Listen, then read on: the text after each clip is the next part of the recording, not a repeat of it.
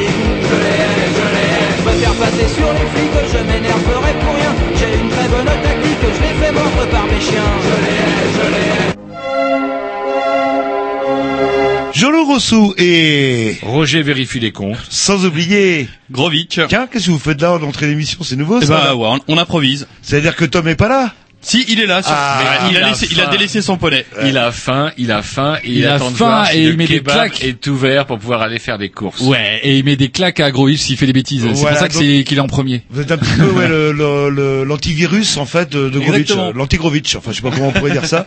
Et dès qu'il fait une connerie, une bonne claque derrière la tête, comme on vous a appris. Et là, il recommencera plus. euh. Bref, si vous nous écoutez le, le mercredi, eh Eh ben, ben, c'est qu'on est mercredi, Mercredi. c'est déjà pas mal. Le dimanche et que euh, la fin du Eh monde ben, n'aura pas eu lieu, quoi.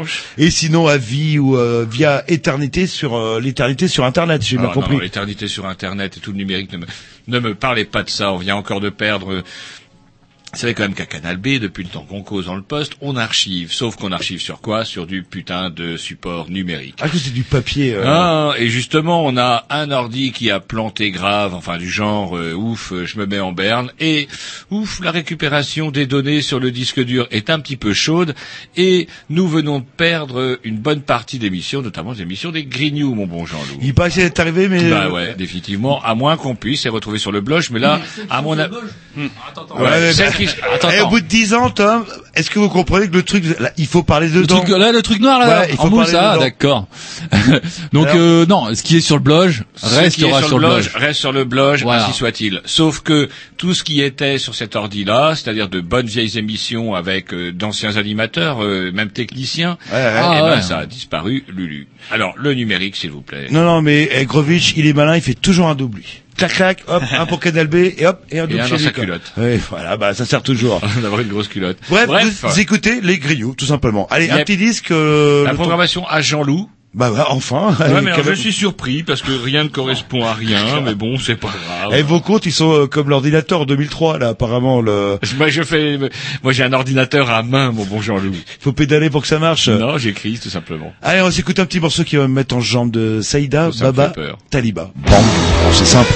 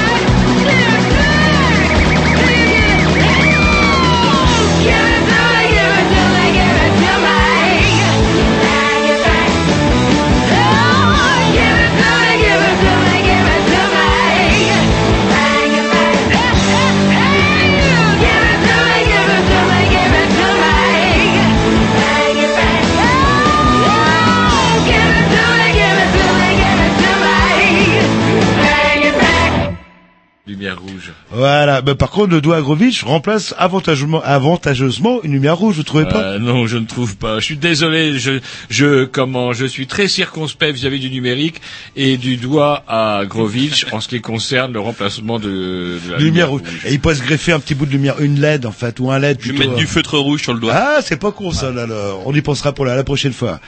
Donc, Une émission Bourré. comme à chaque fois, Comme tous les mercredis. bourré. et nous recevons ce soir le porte-parole de l'association euh, Aspas A S P A S. Euh, voilà, et il s'agit de Monsieur Athanase. Et euh, en fait, ce qui nous a donné l'idée de contacter cette association, c'est tout simplement que euh, bah, cette association euh, demande le plus euh, comment euh, fermement du monde que la chasse soit interdite le dimanche. car Entre autres entre autres, non, non, enfin le dimanche en tout cas, parce que plus précisément, puisque effectivement c'est le dimanche que bah, il y a le plus de promeneurs, ramasseurs de champignons et autres, etc. Et amoureux du dimanche, voire ramasseurs de murs. On a un ami qui va ramasser des murs à l'étang de la pigné. il y a toujours pas, enfin bon, on a beau lui expliquer. Je comprends pas les Ah, moi qui s'étonne qu'il lui arrive des bricoles. Bref, il n'y a pas forcément que des chasseurs à l'étang d'Apigné. Et du coup, euh, l'association Aspas, donc euh, comment dirais-je, s'est penchée sur le problème. On va avoir des tout plein de- d'informations là-dessus. Et effectivement, c'est un truc. Tiens, les, Nemrod, vous savez ce que ça veut dire, les Nemrod Oh, c'est l'histoire avec la chasse, c'était Ouais, c'était des- Nemrod, c'est le nom des chasseurs en fait. Un Nemrod, c'est un chasseur. Et euh, on n'en a jamais parlé.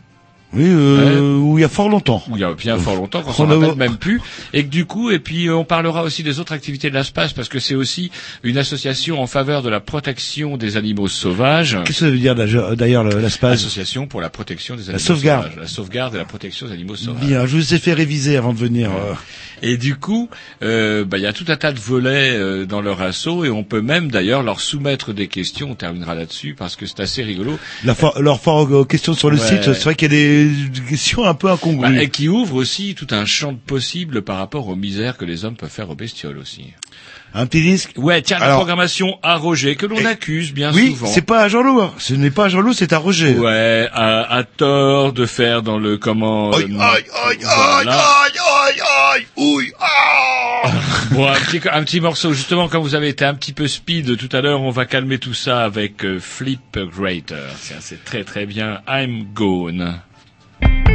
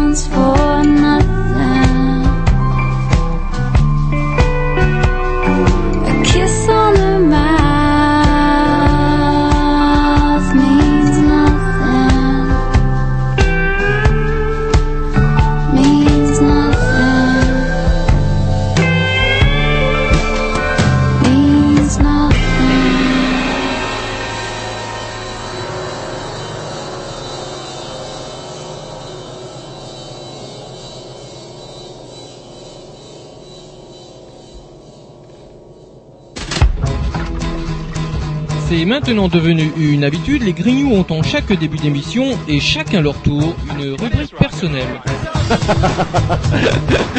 C'est ça en fait, tu vois le truc. C'est ça Philou, t'as tout compris, c'est un petit peu entre le clin d'œil, le coup de gueule du moment, mais aussi le détail de la vie trépidante d'un Grignou. C'est ça en fait, tu vois le truc. Maintenant, le problème va être de savoir qui a l'honneur d'ouvrir le micro aujourd'hui. Et ça, euh, c'est pas facile. Attendez, attends, attends, tu me laisses parler, tu me laisses Ah, parler. il est en train de me tirer par la violence, et ça me coûterait. C'est ça en fait, tu vois le truc. Et oui, c'est ça la rubrique perso. Et donc ce soir, ça va être la rubrique euh, Bah, Roger, parce qu'il a quand même préparé pas mal de trucs. Hein. Comment voulez-vous que je lutte face à lui? Il a qu'un dossier complet de. Mais oui, mais eh, qu'est-ce que vous fichez Et dans la Il semaine? étale consciencieusement. euh, Je suis prêt, là, je suis prêt. ZBDD, je suis. Qu'est-ce que vous voulez que je, je vous dise? Et c'est vrai que ça dépasse même le cas de vos petits carnets à la Ouais, Colombo. carnet, quoi. ça ne tient même plus. Mais il y a- il y a- l'actualité est quand même riche malgré un socialisme mou.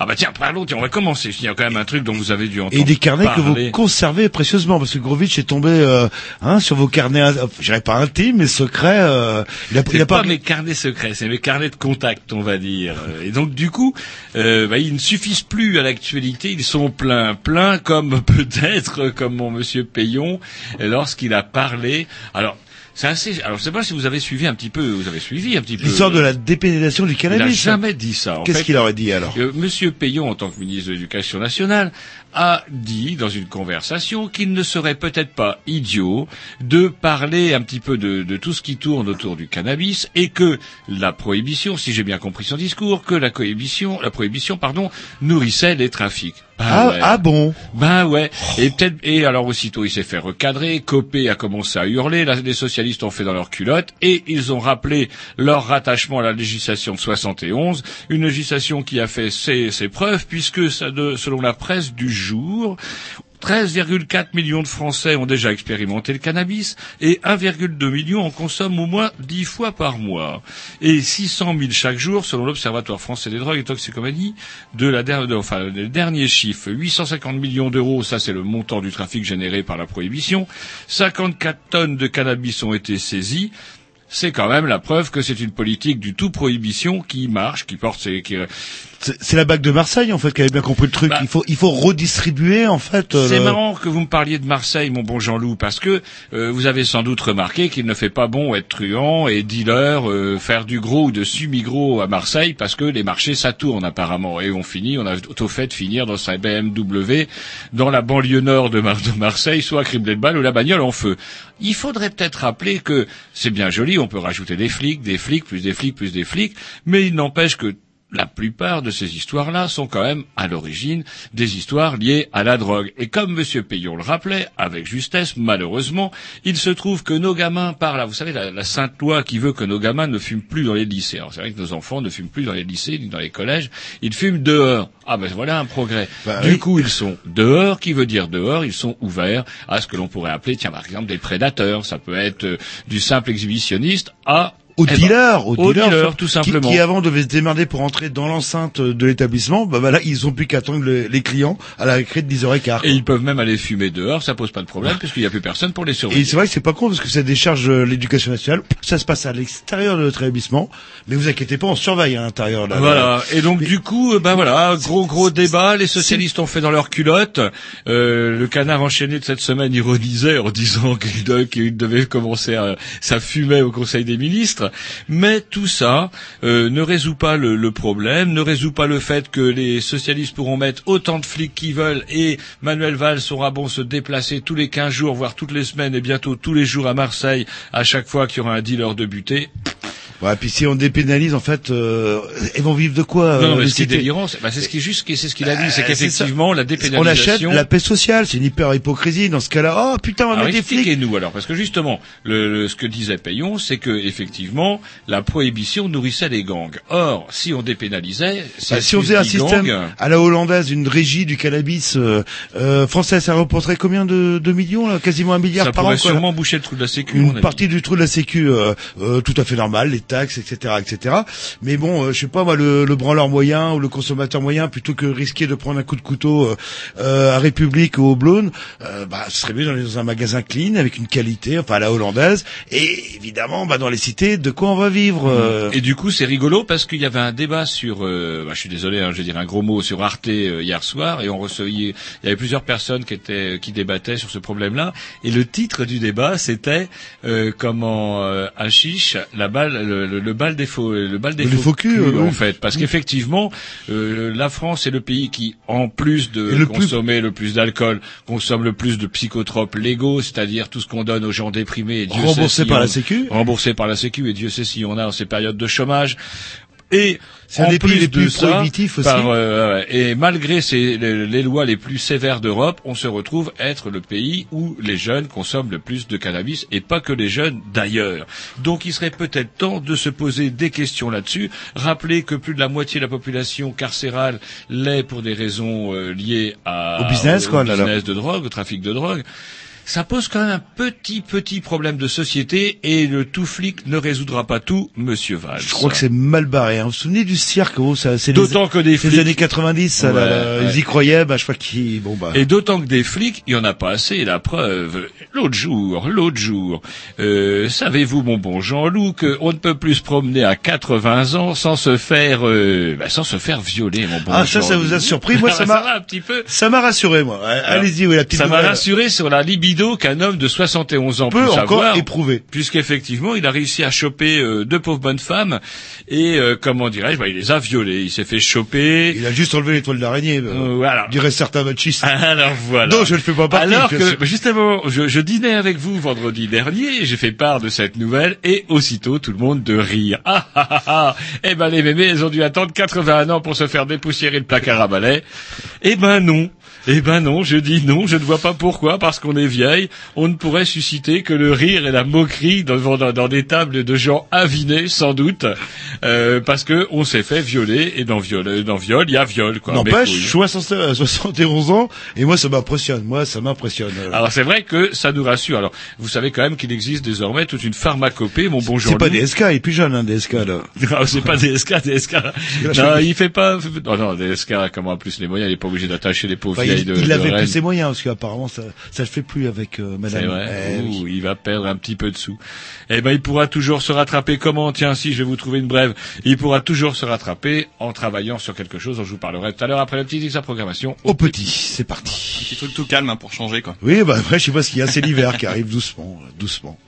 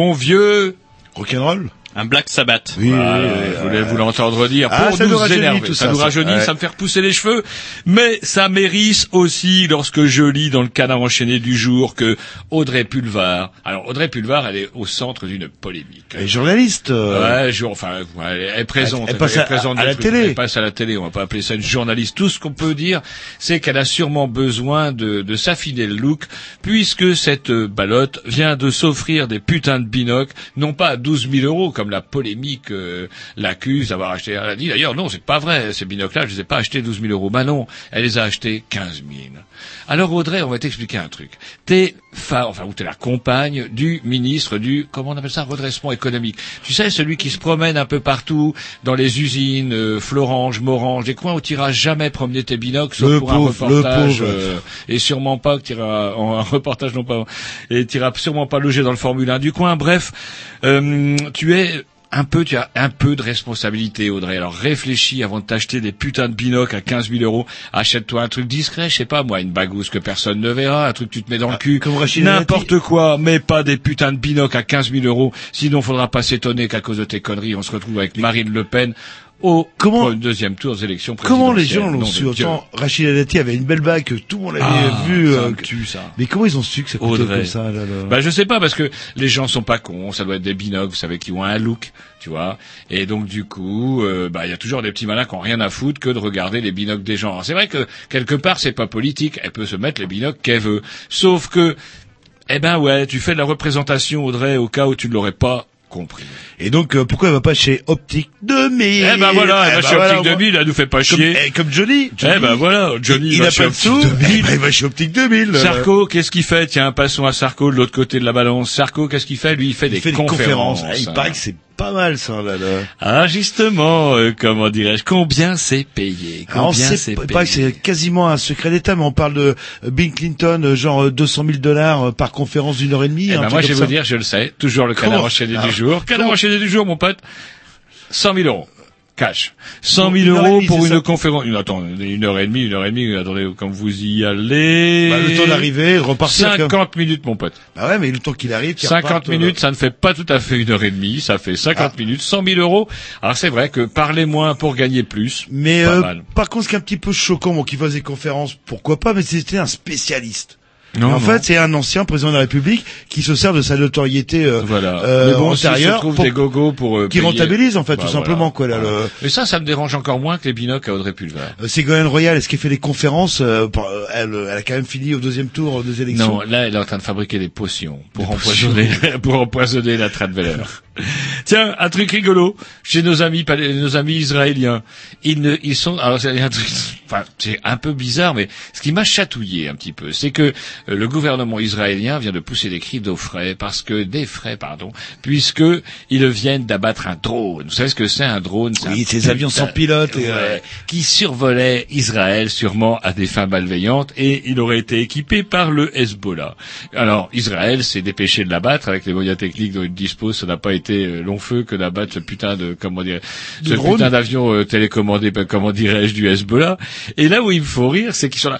Oui, c'est inadmissible des drones au-dessus de chez nous lorsque eux se permettent de balancer des drones jusque dans la culotte comment dirais-je des leaders du Hezbollah sans que ça pose absolument le moindre problème à personne et qu'un moindre avion télécommandé au-dessus de leur territoire, bah non, je sais pas. C'est aussi la guerre, ça va peut-être qu'ils comprennent aussi comme Audrey. Ils Vous sont un peu en représentation aussi, permanente. Parlez des Israéliens, attention à ce que vous dites. hein, si vous dites, vous dites euh, du Ah, mal, j'ai des- pas dit de pas mal. des Juifs. J'ai pas, j'ai pas dit de mal, je dis juste que bon, bah, je sais pas, quand on bombarde Faites les gens attention. à longueur d'année, faut quand même pas s'étonner si de temps en temps on a, comment dirais-je, euh, un petit peu de retour de bâton. Et là encore, il s'agit que d'un putain d'avion télécommandé. Une bonne nouvelle pour finir. Ekaterina Samustevich. C'est un ouragan, ça, non, le- Non, non. Ekaterina Samutsevich, c'est une membre du groupe russe Pussy Riot, qui a été remise en liberté. Ah, pourquoi elle et pas les autres? Parce que si je dis pas de bêtises, alors je dis, j'ai peur de dire des bêtises, mais je crois que euh, il y en avait une des trois en tout cas qui était maman, et je me demande si c'est pas celle-ci, eu égard à et la gamine était petite, eu égard à donc euh, à sa maternité, qu'elle aurait été libérée. Voilà. Oui, mais oui. elle annonce quand même que elles ne sont pas finies et qu'elles ne sont pas prêtes de mettre un terme à leur lutte politique. Ouais, Surtout Yes. pour les deux autres qui, elles, ont morflé pour les deux ans. Quoi. Bah ouais, j'en sais- c'est pas impossible. Allez, un petit disque, puis après on peut être embrayé. euh, Un petit disque à Ah, programmation. Une petite dernière, là, vu Non, votre non, dossier. plus rien, Non, vous plus gardez une pas pour votre soif, j'ai l'impression, pour la semaine prochaine, au cas où. hein. On ne sait jamais.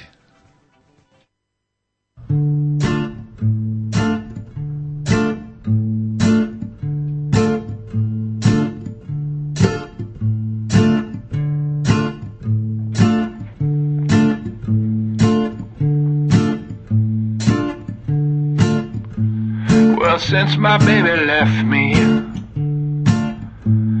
I found a new place to dwell. It's down at the end of Lonely Street at the Heartbreak Hotel. Yeah, it's always crowded, but you can still find some room where broken hearted lovers do cry away their gloom. You make me so lonely, baby. I get so lonely I could die. You make me so lonely, baby. I get so lonely I could die.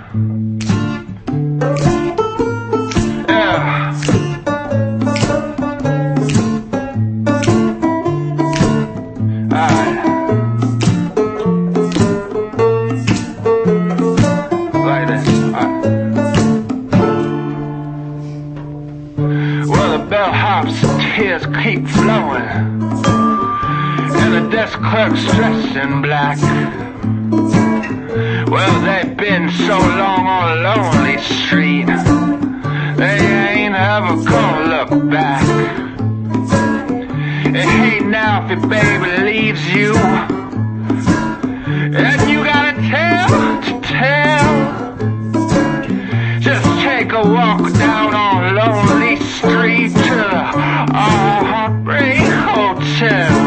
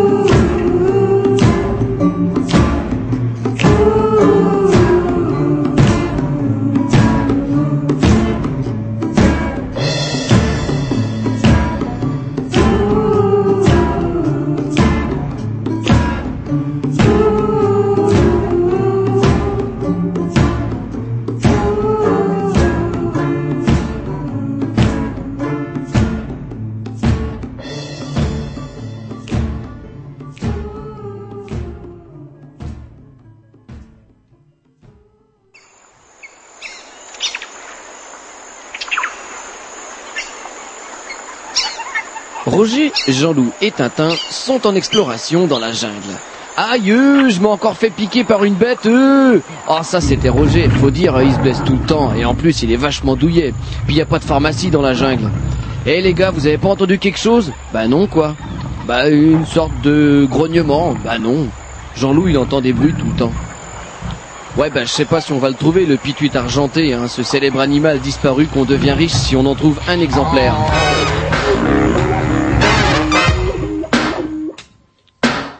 C'est la rubrique les animaux. Allô, allô Allô Oui, ah, on, va attendez, on va peut-être pousser un peu le son. On a un petit souci. Allô, allô Oui. Ah, voilà, là c'est bien mieux. On n'a pas le retour, euh, mon bon Tom. Et du coup, bon- bonjour Monsieur, Monsieur Athanase. Oui, bonsoir. Bonsoir. Euh, on vous êtes le porte, vous êtes le porte-parole de, de l'association Aspas. Oui, oui, enfin, j'en suis le président de, président, président. de l'ASPAS, donc l'association pour la protection des animaux sauvages. Voilà. Et donc du coup, ben, on, en a parlé quand on a présenté l'émission tout à l'heure. Si on a eu euh, comment euh, l'idée de vous appeler aussi, c'est parce que ben, vous avez un peu défrayé la chronique euh, ces derniers temps à travers une demande, selon la, enfin une demande pour interdire la, chasse le dimanche. Et c'est un sujet qu'avec euh, Jean-Loup, euh, comment mon collègue, on ne connaît pas forcément. On se rappelle de nos grands-parents, tontons qui chassaient de temps en temps, etc. Et du coup, euh, comment ça nous a paru être carrément euh, assez énorme? Alors, euh, on va commencer par le commencement. Est-ce que vous pourriez vous, présenter alors du coup? Oui, bah, écoutez, je suis donc Pierre Atana, je suis président de l'ASPAS depuis, depuis quelques années. Je milite dans la protection de la nature depuis une trentaine d'années maintenant. Comme naturaliste de terrain principalement, je suis passionné de forêt donc et, d'espèces forestières, hein, que ce soit le grand tétras, le, le lynx, les chouettes chevêchettes, tegmalm, etc. Et bah, mon parcours associatif m'a amené à devenir euh, très militant puisque euh, bah, puisqu'on peut pas se contenter de contempler, d'étudier les espèces sans vouloir les défendre puisque euh, la plupart d'entre elles sont particulièrement menacées. Hmm. Vous êtes tombé. euh, Est-ce que vous êtes une victime de la Hulotte, du journal La Hulotte? Ah bah bien sûr, ça, te- ça tout à fait. Lorsque j'étais adolescent, ça fait déjà pas mal d'années maintenant. On en parle Et- encore nous sur notre Ah, antenne. on- bien sûr, non, non, mais ça, le Pierre Déhomme a, a vraiment inventé une, une revue absolument extraordinaire. Euh, L'ASPAS l'a d'ailleurs euh, récompensé d'un prix l'année dernière hein, pour rendre hommage vraiment euh, au parcours exceptionnel de, de cet homme-là, euh, instituteur au départ et qui a créé vraiment une revue euh, qui n'a pas qui n'a pas d'équivalent en Europe. Ouais, tout à fait. Et puis c'est rigolo. Donc c'était un instit à l'origine, c'est ça, hein? Oui, oui, tout à fait. C'était un instit, quelqu'un qui était passionné de nature et qui est arrivé maintenant à faire des vraiment des monographies de très très bon niveau technique en restant très très ludique et quelqu'un qui a un coup de crayon euh, incroyable, quoi, des dessins à la plume qui sont absolument fantastiques. Ça, c'est vraiment la Hulotte, c'est vraiment un journal qu'il faut qu'il faut encourager, qu'il faut faire connaître. Ouais, on en parle encore régulièrement parce qu'on a un de nos permanents à la radio, en tout cas, qui est abonné à la Hulotte depuis l'âge peut-être de 12 ans. Il nous en parle à chaque fois qu'il y a un numéro qui sort. Ah oui, oui, chaque numéro est très très attendu par euh, par des quelques quelques dizaines de milliers de personnes. Oui. Ah. Donc vous dites vous êtes naturaliste. Alors est-ce que vous pourriez nous rappeler un peu ce que c'est qu'un naturaliste? Ah, un naturaliste, c'est quelqu'un qui qui connaît la nature, qui, qui l'étudie et qui est donc sur le terrain. C'est vraiment ce que régulièrement nos détracteurs nous traitent d'écolos de salon. Je peux vous garantir que les naturalistes sont dans la nature en toute saison. Euh, même les saisons qu'on appelle saisons mortes sont des saisons qui sont passionnantes, hein, ne serait-ce que parce qu'il y a de la neige et qu'il y a des traces. Et lorsqu'on étudie les mammifères, c'est tellement plus facile l'hiver que l'été lorsqu'on essaye de chercher des, éléments qui peuvent prouver euh, leur présence. Donc les naturalistes sont vraiment des gens qui qui sont vraiment dans la nature. euh, alors après, il y a des gens spécialisés sur certains groupes d'espèces, voire sur certaines espèces. Il y a des gens plus naturalistes, il y a des gens qui connaissent mieux certains milieux. Euh, Moi-même, je suis pas spécialiste de toutes les espèces, hein, euh, loin s'en faut. Moi, c'est mon truc, c'est vraiment la forêt. Je suis vraiment passionné de forêt. Je suis forestier euh, de formation, donc euh, les arbres. Et, euh, et cette passion de la forêt m'a amené à, m'intéresser plus particulièrement aux espèces forestières. Donc, bah, par exemple, il y a, il y a trois ans, j'ai coordonné la rédaction de la stratégie nationale pour la protection du grand tétras pour le compte du, du ministère de l'écologie. hein. Donc, stratégie qui n'a toujours pas de déclinaison sur le terrain, mais on espère quand même avoir une protection pour cette espèce-là qui, qui est très très menacée en France. hein. Il y en a une centaine maintenant d'individus dans les Vosges, à peu près 350 dans le Jura, un peu plus dans les Pyrénées, mais malheureusement dans les Pyrénées, euh, c'est une espèce qui connaît une chute de population très très importante puisqu'il a perdu 60% de ses effectifs en 20 ans et pourtant dans les Pyrénées cette espèce est toujours chassée.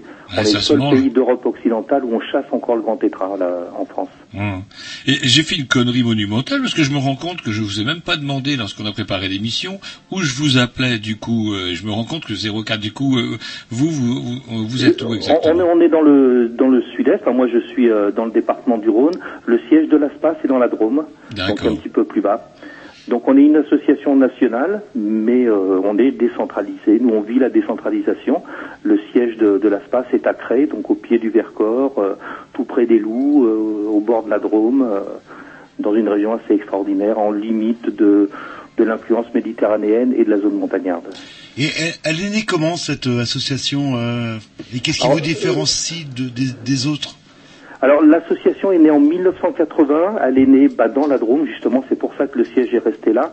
Les fondateurs de, de l'ASPAS avaient acheté une maison euh, un petit peu isolée euh, dans, sur un petit village euh, et ont eu des problèmes immédiatement avec le monde de la chasse et ont décidé en, donc en 1980 de créer une association qui s'appelait pas encore l'ASPAS, il aura fallu attendre 1980, donc l'année suivante pour qu'elle s'appelle ASPAS, et l'association s'appelait l'Union des victimes de la chasse et de leur nuisance. Voilà ce, qui en, ce qui en disait long, donc c'était une association très spécialisée sur les problèmes d'abus de, la chasse.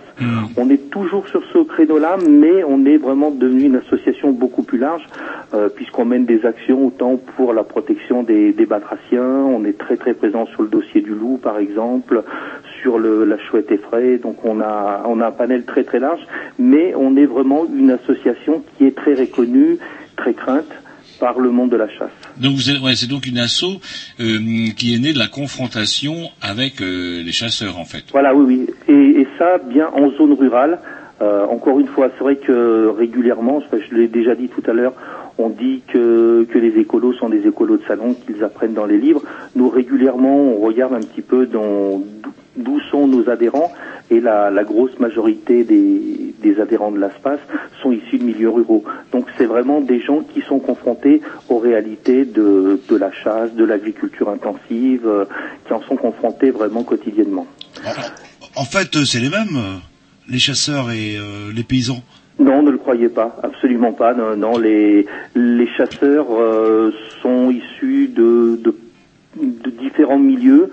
Un il y a peu différentes chasses aussi. C'est vrai. Il y a beaucoup de gens qui sont issus de professions libérales. Il y a un petit peu d'ouvriers, il y a un petit peu de cadres. Il y a beaucoup de retraités. Le- les chasseurs sont une population très vieillissante. hein. D'ailleurs, Mmh. ils le craignent énormément. C'est et qui perd énormément d'adhérents chaque année et qui sait très bien que cette, euh, cette chute-là va s'accélérer puisque la, la moyenne d'âge est sans cesse en train de reculer. Alors, né de la vous- confrontation, né de la confrontation avec les chasseurs, mais est-ce que c'est une association fondamentalement, anti, fondamentalement, pardon, anti-chasse du coup? Bah, si vous en croyez nos ennemis, bien évidemment nos ennemis, nos adversaires, bien pour ça que je vous évidemment, pose la parce que question, du moment qu'on demande une modification de la chasse, on est forcément des anti-chasses. Et lorsqu'on regarde un petit peu dans les revues de, de chasseurs, chaque fois qu'on parle de l'ASPAS, il est bien précisé qu'on est l'association la plus anti-chasse de France. Bon, ça je laisse leurs commentaires. Mais c'est vrai qu'après, on peut évidemment se, se poser la question, en France, c'est quoi de vouloir simplement un partage de l'espace et de- des territoires? On est le seul pays d'Europe où on chasse en saison de chasse tous les jours de la semaine. Ça n'existe nulle part ailleurs. Euh, chasser le, du lundi au dimanche. Dans certains départements, on chasse même la nuit. Il n'y a pas d'arrêt. On chasse jour et nuit, euh, 24 Pas heures de sur repos, 24, pas de repos pour ce qui vit ailleurs. Pardon? Pas de repos pour ce qui bouge. Pas de repos pour ce qui bouge, mais malheureusement pas de pas de tranquillité non plus pour les gens qui veulent aussi pratiquer d'autres euh, activités. D'autres activités dans la nature, que ce soit les vététistes, les randonneurs, les promeneurs, les ramasseurs de champignons. Tout dernièrement, donc en, en forêt Grésine dans le dans le Tarn, les les habitués qui allaient là-bas en forêt ont découvert des panneaux comme quoi leur euh, présence était interdite du 15 septembre au 15 octobre. Et ça par l'Office national de la chasse, de, de l'Office national des forêts, pardon. On a été alerté, on a fait un communiqué de presse, on a remué le, le ministère de l'écologie et de l'agriculture. Le lendemain, les panneaux ont été enlevés. Mais on voit que ça va quand même très très loin, puisque là, c'était pendant un mois durant dans une forêt domaniale, donc une forêt d'État. On empêchait les gens de venir parce qu'il y avait de la chasse à l'approche au cerf, et ça en plein brame. hein. Donc vraiment dans la saison euh, où vraiment la, la forêt a un caractère absolument extraordinaire avec ces cerfs qui brament. Ils sont plus faciles à approcher, donc les guides de chasse ONF emmènent des clients pour pouvoir les chasser, c'est plus facile, mais c'est pas un très beau spectacle, donc on mettait les, les usagers de la forêt dehors. Alors, est-ce que c'est c'est rigolo Mais euh, moi, j'avais appris à l'école, en tout cas, que la- la- le droit de chasse était un héritage de la Révolution. Ah oui, ça c'est c'est quelque chose qui, est- qui est très très souvent dit. Alors effectivement, avant, euh, sous l'ancien Il y avait que régime, les seigneurs les- qui avaient le droit de chasser. voilà, quand les- quand- les- quand on mettait des pièges, on risquait le gibet. Voilà, c'est ça. Donc les, les gens braconnaient et les seigneurs chassaient. Et il y a eu effectivement la révolution. Et pendant un an, ça a été un foutoir monstrueux puisque tout le monde tuait des tas d'animaux et ça a été immédiatement réglementé. Il faut pas croire que ça a été aussi simple qu'on veut bien le dire. À côté de ça, est-ce que aujourd'hui, puisque aujourd'hui les chasseurs c'est 1,9% de la population, peuvent imposer leurs lois à risques. 98% de la population. Et les risques aussi avec euh, Et, certaines... et les, et les risques, voilà, tout à fait. Euh, les, les accidents de chasse, c'est quand même chaque année entre 160 et 300 accidents de chasse par an. Alors les chasseurs nous disent, et ils ont, ils ont même eu le culot de faire un communiqué de presse cette année en disant, mais de toute façon, ces accidents concernent à 90% les chasseurs. Bon, un petit peu culotté parce que ça veut quand même dire que 10% de ces accidents, ce sont des non-chasseurs. Donc c'est 20 à 30 personnes non-chasseurs qui sont blessés ou tués chaque année. Et quand on dit blessés, c'est des gens qui peuvent rester infirmes à vie, qui peuvent perdre la vue. C'est des choses qui sont très très graves.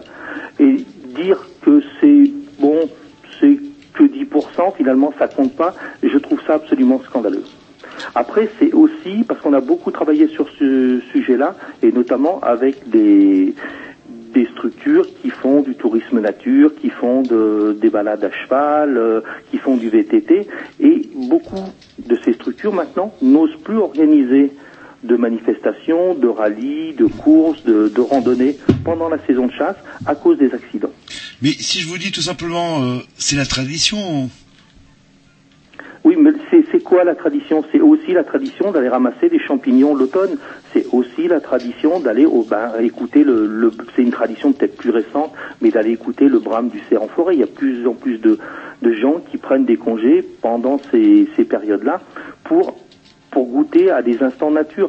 C'est vrai qu'on a une culture qui a évolué pendant le XXe siècle. On n'est plus dans les années 50 où les gens qui étaient dans la nature, c'était soit des agriculteurs et des bûcherons, soit des chasseurs. Maintenant, les gens vont dans la nature pour des activités de loisirs. Il y a beaucoup de néo-ruraux qui sont qui habitent maintenant à la campagne, qui travaillent à la campagne en télétravail ou, ou d'autres pour d'autres raisons, qui sont dans la campagne et qui ont envie de pouvoir se promener tranquillement pendant le week-end. Ça se pratique dans tous les pays d'Europe. Il n'y a pas un seul pays en Europe qui ne le fait pas. Si, il y en a un en fait, c'est la France. Partout ailleurs, au moins, alors, la Grande-Bretagne, depuis un siècle et demi, on ne chasse plus le dimanche en Grande-Bretagne. Le seul pays d'Europe où on chasse le dimanche, à part la France, c'est le Portugal. Mais au Portugal, on ne chasse que deux jours par semaine. D'accord.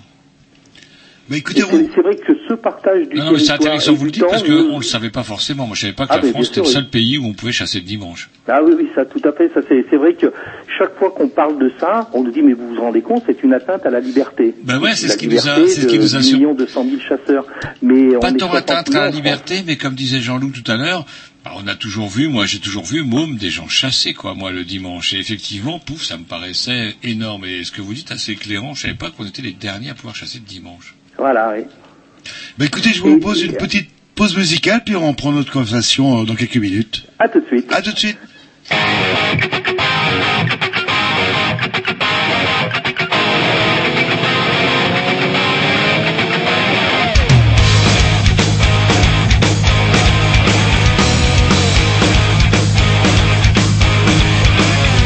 My heart was thumping and my blood got pumping when I looked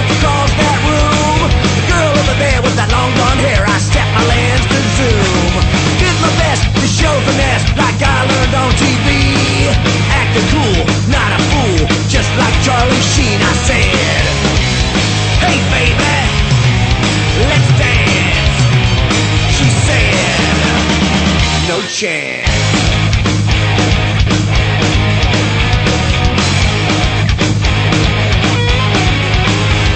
I had to know was she alone? I said my breath. Time waste. I need a taste of what's inside that dress. On TV. Acting cool, not a fool, just like Charlie Sheen. I said, Hey baby, let's dance. She said, No chance.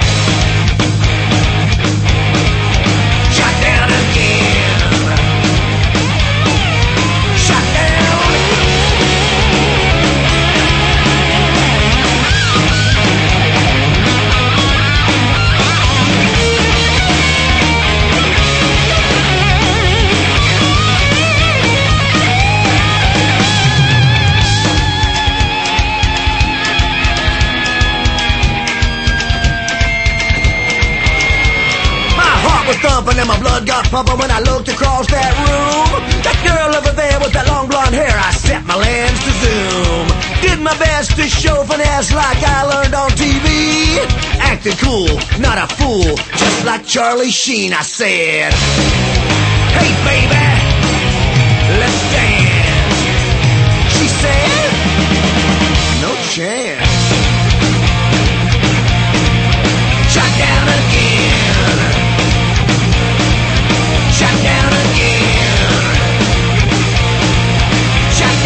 Yeah.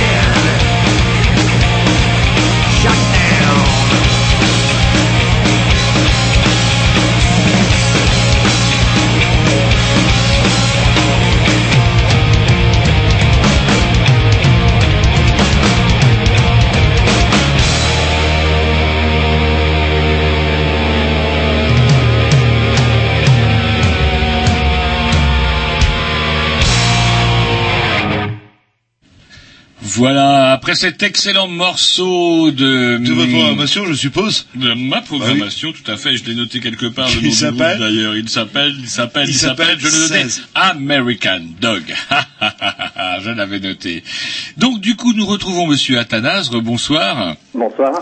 Alors on a, on vous a présenté, on a donc parlé de, de l'espace, hein, euh, comment dirais-je, qui est né donc de, de cette confrontation entre les, bah, les gens qui ont envie de se promener et de faire autre chose. Alors ça peut être faire du sport, euh, se promener en poney. On sait que nous on a un technicien à qui vous aurez affaire tout à l'heure euh, qui fait du poney. Tous les, enfin, je sais pas quel plaisir on peut prendre à faire du poney, surtout quand on peut mesure près de 2 mètres. Mais bon, du coup, vous voyez, ça vous fait rire vous aussi, mais nous aussi tous, les- tous les mercredis.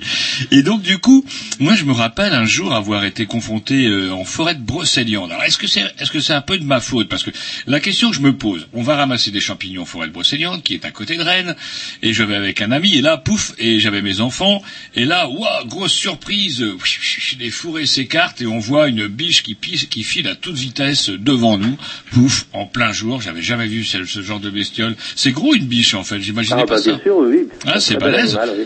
Et du coup, elle est passée juste devant mes gosses et moi, j'étais avec un ami, et on a compris pourquoi la biche, euh, on l'a vue en fait en plein jour, tout simplement parce que, eh ben, il y avait des chasseurs, il y avait des chiens, il y avait des chasseurs, on s'est fait engueuler, ouais, qu'est-ce que vous foutez là, etc., etc. Il y avait un chasseur qui avait paumé son chien, qui gueulait comme une vache. Bref, euh, il nous a montré les munitions, des espèces de balles, vous savez, des, des- des balles de guerre, quoi, carrément. Oui, bien sûr, euh, oui. Tout cuivré là. Et donc du coup, est-ce que c'est moi qui ai merdé à savoir que j'ai pas vu les panneaux? En tout cas, moi je peux vous assurer, j'ai pas vu de notification particulière m'interdisant d'aller ramasser des. Puis bon, comme j'ai un sens de l'orientation proche de celui d'une moule, vous savez, je m'oriente, je, je vais très loin, je vais très peu loin en forêt. je quitte dès que j'entends plus les voitures, je fais demi-tour. Alors c'est vrai qu'en forêt de Brocéliande, moi je suis tombé sur des panneaux qui m'ont vraiment scandalisé, où on nous affiche clairement que la forêt est interdite du 1er octobre au 31 mars. Voilà. Donc ça, vous pouvez le voir, c'est- c'est-à-dire toute la saison de la chasse à cour. Pour laisser ces gens chasser à court. C'est des spectacles qui sont pas très beaux, la chasse à cour, donc euh, on préfère euh, faire ça entre amis. Euh, voilà, donc on prive pendant, pendant presque six mois les gens d'une partie de la forêt. Alors, C'est vrai que c'est une forêt privée, en grande partie, la, la forêt de Brocéliande, et voilà, c'est pour la chasse, donc on, on l'interdit. Mais ce côté-là de la, de la propriété privée, il faut bien voir que jusqu'en 1999, il n'y avait pas de réciproque. C'est-à-dire que vous, si vous étiez propriétaire de, de forêt, de prairies, de, de champs, vous ne pouviez pas interdire la chasse chez vous. Les gens pouvaient euh, Venir chez vous. pouvaient venir chasser, même si vous, vous étiez hostile à la chasse. Il a fallu que l'ASPAS, à l'époque, après une procédure très très longue qui a, dû- qui a duré une douzaine d'années, arrive à faire condamner la France par la Cour européenne des droits de l'homme Ah ouais, quand même. pour reconnaître le droit de propriété et du coup le, le droit de refuser de donner ces terrains à la chasse. Il a fallu cette condamnation-là, jusqu'à maintenant c'était interdit. Du coup ça a été mis dans le droit français en 2000, dans la loi chasse 2000, mais l'Assemblée nationale qui est, qui est quand même très très euh, pro-chasse a mis énormément de difficultés pour que les gens hésitent vraiment à, à retirer leur terrain de la chasse. C'est pour ça que l'ASPAS a monté un réseau de refuges, on appelle ça des refuges ASPAS. Les gens qui veulent retirer leur, leur terrain de la chasse peuvent demander à l'ASPAS de s'occuper du dossier, on demande une petite cotisation pour ça et on, on aide à monter le dossier administratif et surtout en cas de problème, on offre l'assistance juridique pour ça. C'est quelque chose qui marche bien, on a actuellement un peu plus de 6000 hectares qui sont en refuge ASPAS en France. Alors, et pour moi, alors du coup, je voulais, je en revenir à cette histoire de forêt domaniale, forêt privée et tout. Est-ce que vous pourriez un petit peu, euh, comment nous, nous, éclaircir, euh, comment nous éclairer là-dessus? Parce que on est, moi, je, moi, je suis un peu paumé, moi. Où est-ce que je peux aller ramasser les champignons sans risque de prendre une balle dum-dum euh, entre les deux yeux? Alors, le ramassage des champignons peut être interdit par un propriétaire qui a le droit de garder la propriété des champignons. Il peut le mettre, il le, il le précise. Ça se fait dans certaines régions où le, le ramassage des champignons peut être un revenu important pour, euh, pour les, les agriculteurs. Sinon, on peut ramasser des champignons dans des conditions euh, normales, c'est-à-dire avec un panier et pas remplir des, des camionnettes comme, euh, comme certains font, un peu partout.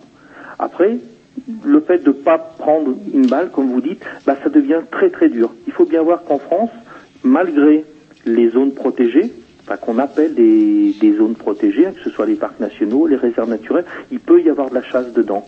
On chasse dans 70% des réserves naturelles en France. C'est- complètement fou. Les gens pensent que lorsqu'ils sont dans une réserve naturelle où on n'a pas le droit de ramasser une pâquerette pour offrir à sa copine, eh ben les gens peuvent venir tirer du sanglier, tirer un chevreuil, un cerf euh, dans la réserve des hauts plateaux du Vercors, euh, par exemple, où on a une espèce qui est rare et qui est en train vraiment de disparaître du Vercors, qui est le tétralyre. Les gens ont le droit de chasser le tétralyre à l'intérieur de la réserve naturelle. Donc on, est dans des situations complètement ubuesques. On avait jusqu'à maintenant un parc national qui été autorisé, ouvert à la chasse, c'était le parc des Cévennes. Maintenant, il y a une nouvelle génération de parcs et on vient de voir donc la création cette année du parc des Calanques, qui est à côté de Marseille. Dans ce parc-là, qui est qui s'appelle parc national, on a le droit de lâcher des faisans en pleine zone centrale du, parc, de lâcher des faisans la veille des parties de chasse, comme on voit dans les dans les campagnes. Faut vraiment la, la chasse la la plus bas de gamme qui peut exister. Et on a également le droit dans ce parc national là de chasser au gluot, c'est-à-dire de piéger des oiseaux. Euh, C'est une chasse qui se pratique normalement pour les grives, mais qui n'est pas sélective. Et les oiseaux viennent s'engluer, donc se coller sur des petits bâtons, et on, a- on ramasse des oiseaux comme ça. Donc L'ASPAS là-dessus évidemment est contre et on a même monté un, recours auprès de la Commission européenne pour faire interdire ces chasses-là qui sont des chasses absolument abominables et la France vient d'autoriser ce- type-là de chasse dans un parc national. Donc on voit qu'on a vraiment très très peu maintenant de- d'espace de véritable euh, protection de la nature. Les parcs nationaux, les réserves, c'est 1% du territoire, mais quand on regarde les parties vraiment qui ne sont pas chassées, c'est doit quelque chose comme 0,2% du territoire.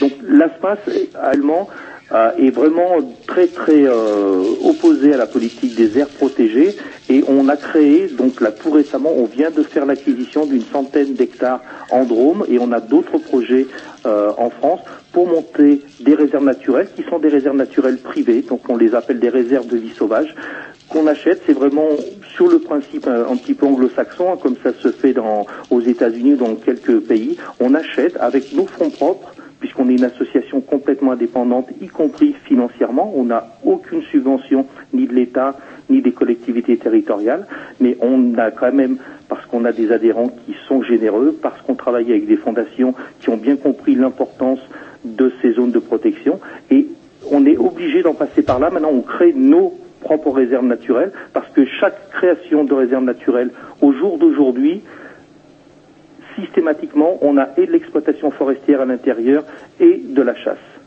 Et euh, on arrive quelquefois euh, à des zones un petit peu, enfin à des à des situations complètement dingues où euh, là je vois tout dernièrement dans la région Rhône-Alpes qu'il y a eu une réserve qui s'est créée. Le fait de créer la réserve fait qu'aujourd'hui elle sera plus exploitée euh, pour la pour le bois et elle sera plus chassée qu'elle ne l'était avant. Donc on voit vraiment des aberrations totales dans la politique des aires protégées françaises. Et je vais vous poser une question qui va peut- peut-être vous paraître provocatrice, mais est-ce que le chasseur est-il euh, utile et nécessaire? Alors c'est ce que les chasseurs aiment à dire, qu'ils sont là pour pouvoir réguler. Alors Oui, je, je fais Ré- référence réguler. au sanglier, là, vous avez peut-être entendu parler, il y a une- on Ah, trouve même sûr, dans les oui. salons de coiffure, les bijouteries. et, euh, Alors et- ça- ça- ça, on, va, on va en parler du sanglier. Mais déjà, sur toutes les espèces, il faut voir qu'en France, on a dit tout à l'heure qu'on était les champions d'Europe en matière de jours de chasse. On a la plus longue période de chasse et on chasse tous les jours de la semaine. Mais on est aussi le pays qui, de très loin, a le plus grand nombre d'espèces gibier. On en avait 90 jusqu'à il n'y a pas longtemps, on en a 91 puisque Sarkozy, juste avant les élections municipales, a offert une nouvelle espèce aux chasseurs. Il y a 91 espèces. Est-ce que ces espèces-là, si elles n'étaient pas chassées, créeraient des déséquilibres biologiques? Est-ce que si on ne chassait pas la bécasse, euh, la bécasse éradiquerait le lombric? Ça, personne va le croire. Donc si on chasse la bécasse, c'est parce que c'est pour s'amuser, c'est pour passer le temps, c'est absolument pas pour réguler. Et des espèces comme ça, on en a des tas.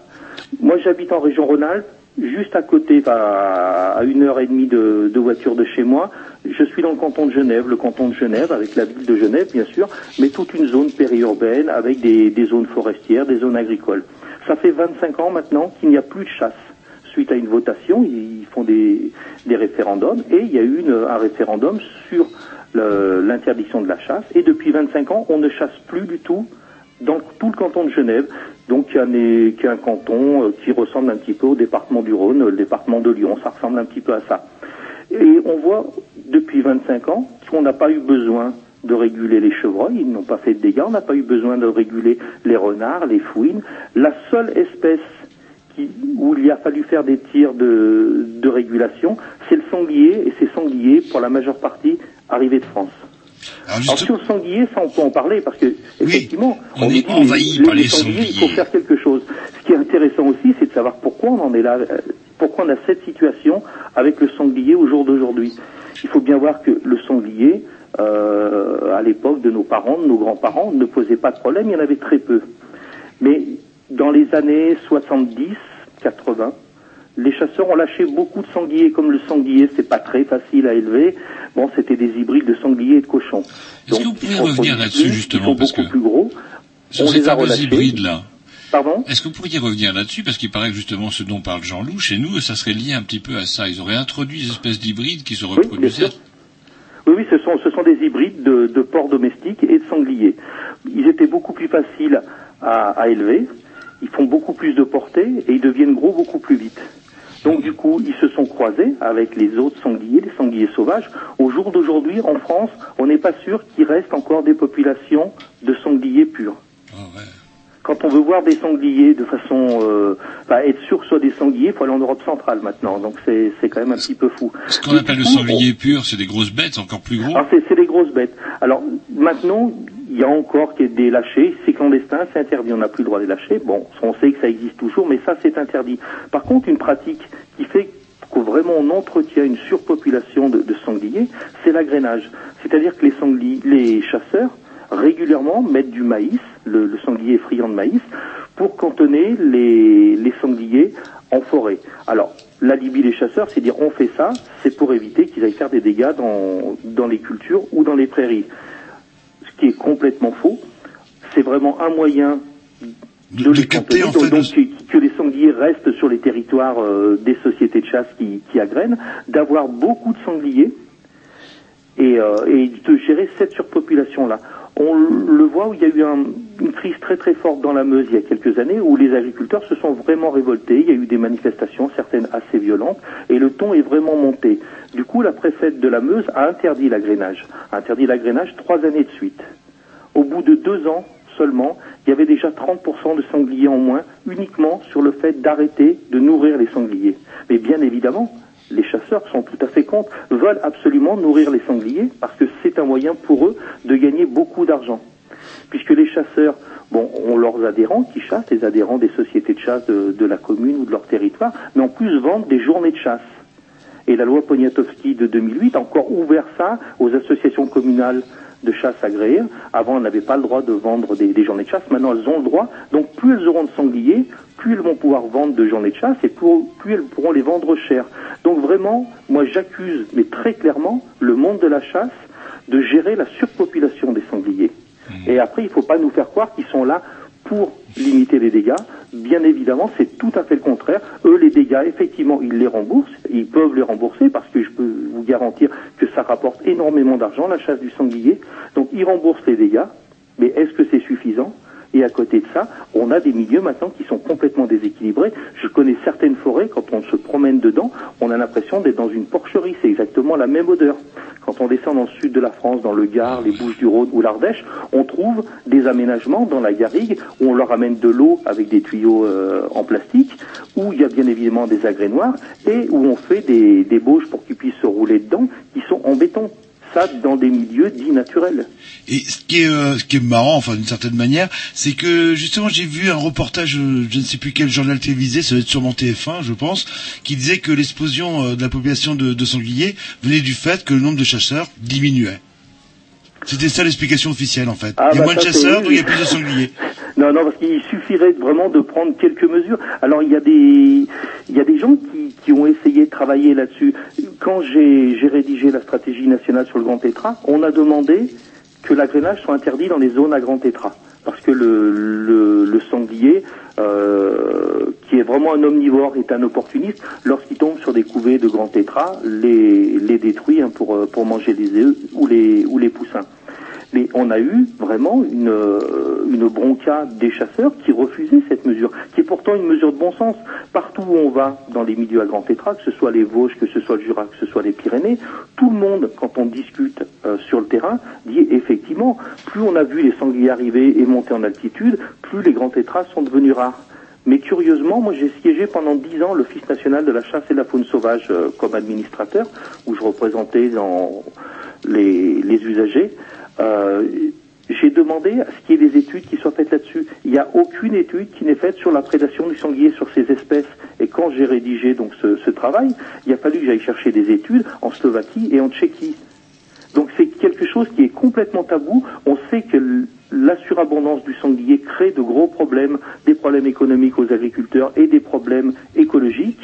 Mais ce sujet-là est tabou, n'est pas traité, y compris par l'établissement public qui gère ce, ce type-là de problème. Nous, en Bretagne, par contre, euh, on a réglé le problème des sangliers, on a les algues vertes. Oui, mais ça, c'est des algues vertes, euh, c'est pas vraiment la solution. Ça les tue, les sangliers, je peux vous le dire. hein. Euh, ils les confondent, ouais. Euh, ce qui les tue, c'est parce qu'ils arrêtent pas de fuir, comme ça ils mettent leur museau tout le temps, et puis donc du coup ils gobent tout le gaz, en fait. Voilà, c'est ça, tout à fait, oui. Hmm. Eh ben écoutez, On en repose- tout cas, les, les sangliers, il y a quand même un intérêt, ça offre du, du, du frisson aux chasseurs, j'imagine, ils ramènent une grosse bête à madame. Oui, il y a ça, il y a le, le fait aussi, c'est une chasse qui se pratique surtout en battu, et c'est vrai que c'est un peu une spécificité de, la chasse française, c'est cette chasse en battu qui est, qui est très très peu pratiquée dans, dans les autres pays européens. Donc on aime bien, on est un petit peu entre hommes, on- donc on fait la fête, c'est pour les costauds, évidemment. On boit un canon, on finit la, la journée de chasse par un banquet. Il y, y a un petit peu tout ça derrière. Bon, mais c'est ça pose vraiment énormément de problèmes. Et là, vraiment, la transformation de, de nos paysages avec le sanglier, oui, c'est quelque chose de très très important. Écoutez, je vous propose une petite pause musicale. Justement, vous parliez de banquets, etc. J'aurais une petite question à vous poser euh, juste on après. pourrait revenir justement sur les, les accidents du dimanche quand même. À tout de suite. À tout de suite. Thank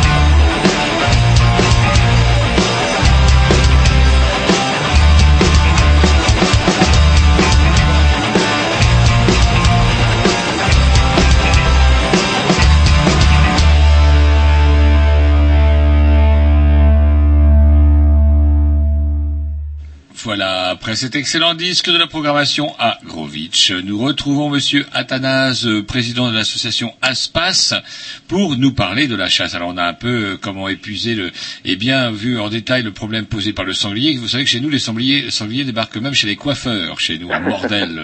c'est arrivé. Ouais, ils sont venus se faire une petite coupe à la brosse, j'imagine. Et du coup, euh, euh, on voulait revenir un petit peu sur, bah, sur l'objet du débat, les, les accidents de chasse. Alors moi j'ai noté quand on en parlait tout à l'heure, c'est entre une plus d'une centaine de, entre 150 et 300 accidents de chasse chaque année quand même, c'est ça? Oui, enfin, le, le chiffre le plus bas doit être de 163 accidents et on va jusqu'à jusqu'à presque 300, oui. Après, avec un nombre de morts qui va de, de 17 à 40. D'accord. Sont- à quoi ils sont dus ces Ouais, accidents vous parliez de banquets, etc. Je sais qu'il y a des associations euh, anti-chasse euh, qui demandent à ce qu'il y ait des contrôles d'alcoolémie qui soient effectués, car le dimanche après-midi, justement, quand il n'y a pas de monde. Chez les porteurs d'armes. Euh, Alors, ma question, c'est est-ce que l'alcool rentre en ligne de compte, justement, dans, les- dans ces accidents? Pas forcément, ça, ça peut l'être. Les accidents de chasse, on voit vraiment de, de tout. Alors il y a les accidents, effectivement, les, les accidents un petit peu bêtes. La personne tombe avec son fusil, le coup part euh, et ça tue la personne qui est devant. C'est, on a tout ça. On a aussi malheureusement bah, les gens qui tirent parce que bah, parce que ça, ça a bougé dans un fourré et ils tirent. Euh, L'année dernière, comme ça, deux ramasseurs de champignons ont été tués comme ça. Euh, ils ont été pris pour pour des sangliers, ils sont morts. Euh, il y a trois ans en Ardèche, un, un vététiste hein, euh, qui était sur un chemin, qui, qui a été pris pour un sanglier, qui a pris un coup de fusil d'une vingtaine de mètres seulement euh, dans le dos et qui est, qui est mort. Donc ça, ce, ce genre d'accident est absolument insupportable. Euh, après, il y a aussi les accidents parce qu'on a des armes qui ont des portées qui sont très très longues. Les gens qui chassent le, le grand gibier ont des fusils qui, qui portent à plusieurs centaines de mètres. Après, il y a aussi des, les ricochets. Les gens tirent, la balle ricoche et, euh, et continue sa, sa trajectoire. euh. Il y, a, il y a- vraiment tout type d'accidents. Euh, les accidents, c'est pas forcément des gens euh, sanguinaires qui font n'importe quoi. Il y a aussi des gens très bien, mais parce que parce que quand, quand l'animal passe, et ben c'est ça va très très vite. On réfléchit pas, on tire. On respecte pas forcément l'angle de 30 degrés que, dont, dont on nous parle sans arrêt. C'est un petit peu le mythe ça euh, de, du monde de quoi, la chasse. Respecter l'angle de 30 degrés pour que le, le tir soit toujours fichant. C'est-à-dire que si la balle rate l'animal, la balle rentre dans le sol. Mais bien évidemment, lorsqu'on est on est sur le terrain, ça personne ne le respecte. Les accidents de chasse, c'est absolument euh, voilà n'importe qui peut en commettre. Il y a pas un seul chasseur qui peut dire moi ça m'arrivera jamais. Il y a effectivement des brutes, il y a des gens qui, qui font n'importe quoi. Il y a un chasseur en France qui a déjà tué deux personnes. Un enfant de 12 ans il y a, il y a une trentaine d'années et il y a 7-8 ans a tué une autre personne. Donc on- ça effectivement c'est là-dessus, euh, mais c'est la seule personne qu'on connaît qui a fait de la prison ferme. Sinon, on a un véritable problème avec ça, c'est que les chasseurs sont très très peu sanctionnés. Quelqu'un qui a commet un accident de chasse, s'il y a mort d'homme, va avoir un an de, prison avec euh, avec sursis, va va avoir l'interdiction de chasser pendant deux ans, trois ans, cinq ans des fois lorsque le juge est sévère et devra indemniser euh, la famille de la victime. Vo- Voilà à quoi ça ressemble. L'année dernière, il y a une personne qui a tiré en direction d'une maison, la balle a traversé une pièce. Heureusement, il n'y a pas eu de mort les gens ont voulu porter plainte. En fait, le tireur a été condamné à 38 euros d'amende. Donc on voit bien là que c'est absolument pas dissuasif. Mais pire que ça, lorsqu'il y a un accident de chasse, seule la personne qui a tiré est responsable pénalement et donc sera jugée. C'est quelque chose qui n'existe dans aucun sport, aucune activité de loisir. Si vous êtes, euh, je sais pas, président de- d'une société de, de vélo, vous organisez une course de vélo, il y a un accident, pénalement, vous devez rendre des comptes. Euh, expliquer à la justice que vous avez bien pris les mesures de sécurité. Euh, que vous voilà que, que tout a été respecté. Lorsqu'il y a un accident de chasse, pas une seule fois le président de la société de chasse ou le président de la fédération départementale des chasseurs n'est pénalement responsable. Donc comment voulez-vous que ces gens qui de toute façon ne risquent rien essayent de prendre sur eux pour demander à leurs adhérents de faire attention Bien évidemment, il ne se passera rien. Pourtant, c'est pas une fatalité, on l'a vu. 1999, la ministre de l'écologie de l'époque, qui était Dominique Voynet, en a vraiment eu marre, a tapé du poing sur la table et a demandé à l'étab- l'établissement public, l'Office national de la chasse, de faire un bilan tous les ans, une analyse des accidents et une conférence de presse. les, accidents de, chasse à cette époque-là étaient très très nombreux. Du coup, les chasseurs ont vu quand même qu'il y avait, euh, vraiment quelque chose à faire et ont pris des mesures pour la chasse en battue, donc se protéger eux-mêmes. C'est depuis qu'on les voit avec des, des casquettes euh, orange ou des, des vestes euh, orange fluo. Et ça, ça a fait baisser effectivement le nombre d'accidents de chasse dans les battues. Mais sur le reste, ça n'a rien changé. Et sur les gens extérieurs au à la chasse, malheureusement, ça n'a rien changé. Ouais, on va quand même pas Alors, mettre un costume en fluo pour aller chercher des champignons. Déjà qu'on veut nous en imposer en vélo. C'est pourtant ce que demandent maintenant certains chasseurs. C'est que les gens qui sont dans la nature les jours de chasse, c'est-à-dire euh, pendant six mois de l'année, s'habillent en fluo. Donc ça, c'est effectivement complètement insupportable. Euh, on peut pas rentrer du tout dans, ce dans, dans des, dans des affaires pareilles.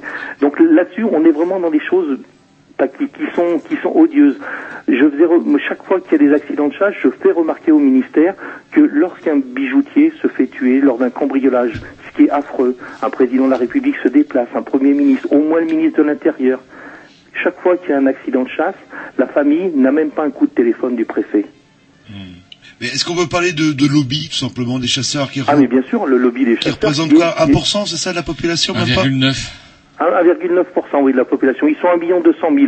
Alors ils aiment à dire effectivement qu'ils sont qu'ils sont 1 million 300 000. Ils gonflent un petit peu leurs petits muscles. Ils sont 1 million 1 million 200 000. Enfin il y a 1 million 200 000 permis en France cette année. Ils sont un petit peu moins. Il y a des gens qui ont des permis dans deux départements. Donc, mais peu importe. Ils sont 1 million 200 000. Et sur ce, ce chiffre-là est assez intéressant sur les accidents de chasse parce que Pareil, tout dernièrement, un chasseur euh, répondait à, à ce que j'avais dit à une radio et disait oui, mais les accidents de chasse ont baissé de moitié en 25 ans. Ce qui est vrai. Mais le nombre de chasseurs aussi. C'est-à-dire que à effectif constant, on a toujours le même nombre d'accidents. Est-ce qu'il n'y a pas... Moi, je voudrais revenir sur l'histoire d'alcoolémie, en fait. Ah ouais, l'alcoolémie. Ah bah, Après, on c'est- parlera sur du lien avec la l'alcoolémie, oui, politique. Évidemment, c'est quelque chose qui est très souvent demandé. Alors les chasseurs sont vraiment agacés là-dessus, mais l'alcoolémie pourrait effectivement, ça devrait normalement être contrôlée. Alors elle n'est pas contrôlée par les agents de l'Office national de la chasse et de la faune sauvage, elle le serait par, le- par la gendarmerie. Vous avez souvent vu des gendarmes contrôler des chasseurs? Jamais. alors effectivement, lorsqu'il y a un accident, il y a une prise de sang qui est faite.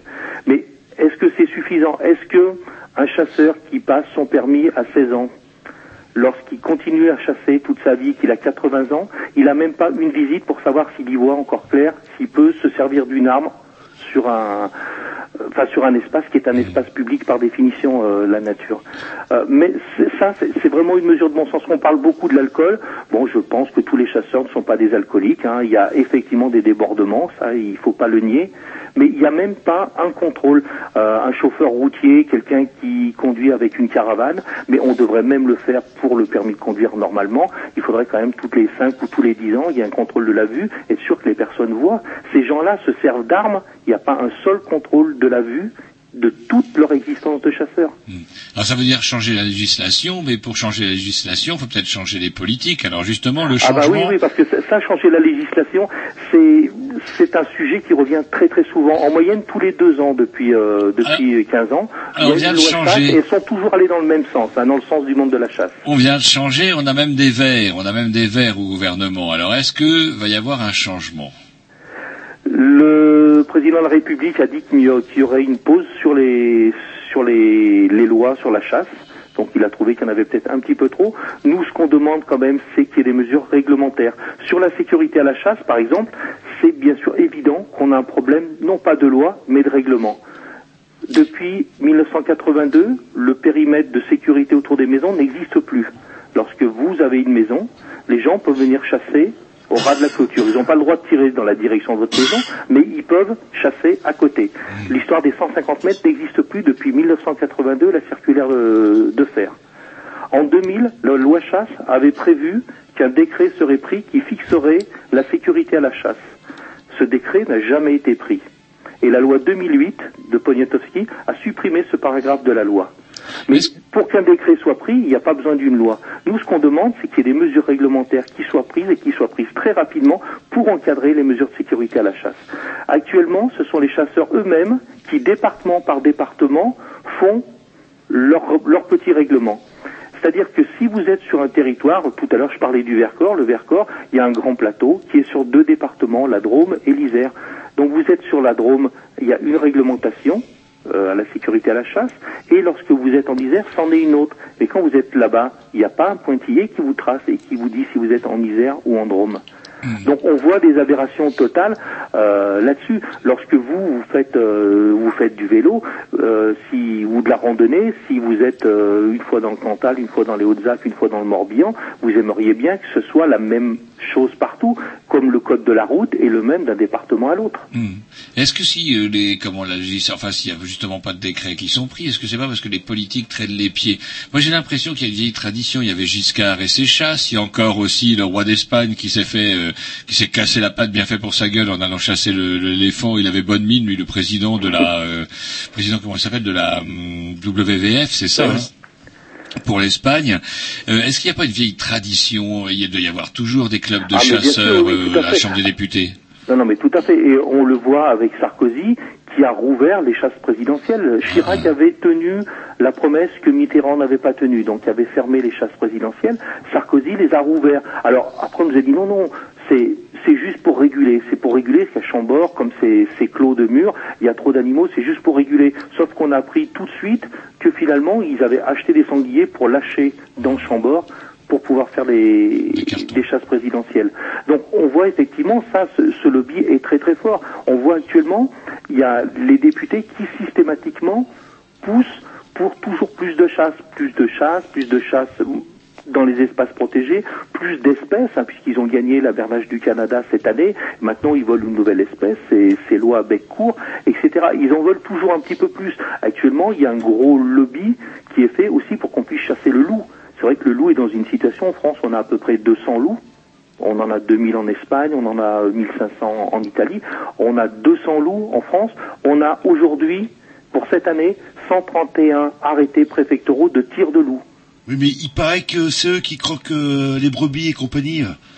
Oui, enfin c'est surtout les chiens errants. Quand vous êtes en Bretagne où il n'y a pas de loups, et pourtant il y a beaucoup de moutons qui se font tuer par les chiens, les chiens divagants. En fait, quand on parle de chiens errants, ce sont des, des chiens divagants. Il faut rappeler peut-être aussi que le, le berger qui euh, voit ses bêtes attaquées est remboursé. C'est pas Bien une perte sûr, sèche. Et, et- et remboursé, tout à fait, avec un système qui n'est pas très très bon, puisque même s'il n'a pas protégé son troupeau, il est quand même remboursé. Et depuis deux ans maintenant, même s'il ne protège pas son troupeau, il peut demander à ce qu'on tire le loup. Donc on est vraiment dans des situations complètement folles. Nos collègues italiens, moi je, je vais assez souvent en Italie, euh, ont 1500 loups. Le loup est présent sur les deux tiers de, l'Italie, hein, que ce soit le, Piémont, les Abruzzes bien sûr, hein, leur, euh, leur région d'origine, que ce soit la Toscane. euh, il, est, il est vraiment présent partout.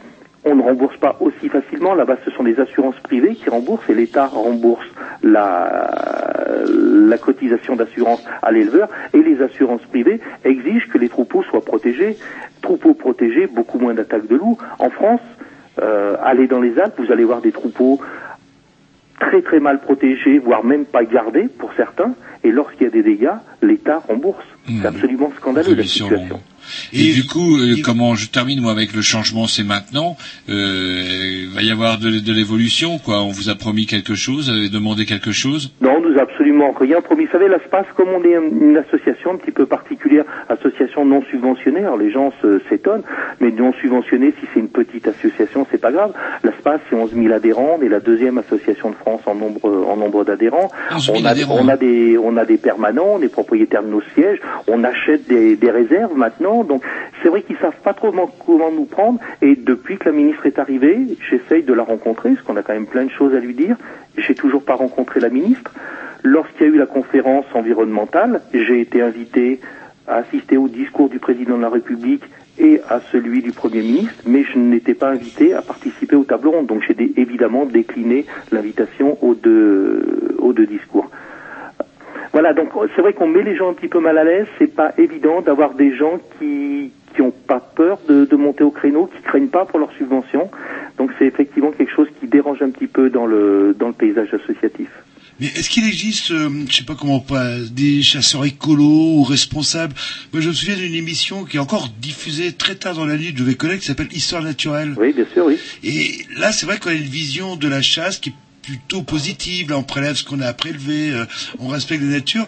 Quand je regarde ça, bah, c'est vrai que je me dis la chasse, finalement, c'est pas mal. Est-ce que je me fais manipuler ou est-ce qu'il y a vraiment des, des chasseurs responsables?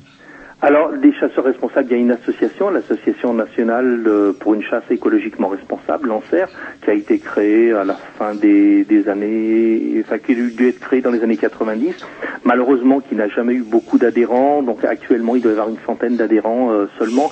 Donc, c'est pas énorme. C'est effectivement des gens qui avaient une vision euh, assez intéressante. hein. Je- J'en ai rencontré certains. J'ai débattu il y a pas longtemps avec le porte-parole de, de l'ANSER c'est des gens qui sont qui sont complètement marginaux euh, dans la dans la chasse en France. Et c'est vrai que souvent maintenant quand les chasseurs veulent nous présenter des bons exemples, mais ils vont chercher leurs bons exemples à l'étranger. Euh, comment vous voulez Tout à l'heure on parlait du grand tétra. C'est vrai que c'est une espèce qui qui m'est chère, mais sur une espèce qui est, en, qui est en déclin total. Les, les gens ont fait des pieds et des mains pour que cette espèce reste chassable. Alors pour certaines espèces, on dit elles sont nombreuses, il faut les réguler, et quand elles sont en voie de disparition, il faut continuer à les, à les chasser. Donc c'est euh, là-dessus, c'est c'est l'aberration la, la plus totale. C'est bon, le grand tétra? Alors c'est comestible l'automne, c'est immangeable au printemps, puisque pendant tout l'hiver, il aura mangé que des aiguilles de pin, donc il a un goût de résine très très fort. Mais c'est pas pour le manger qu'on le tue, c'est pour l'empailler et pour le vendre. Un trophée de grand tétra, ça vaut une petite fortune. Ah, d'accord. Bah, écoutez, on vous propose encore une, une, une pause musicale et après, j'aimerais bien revenir un peu sur vos moyens d'action. euh, D'accord, oui. Parce qu'apparemment, vous êtes des procéduriers, si j'ai bien compris. Lorsqu'il le faut, oui, bien sûr. Bah, écoutez, on en parlera euh, juste après le, le petit morceau de la conversation. Angelo D'accord. Corleone, c'est parti.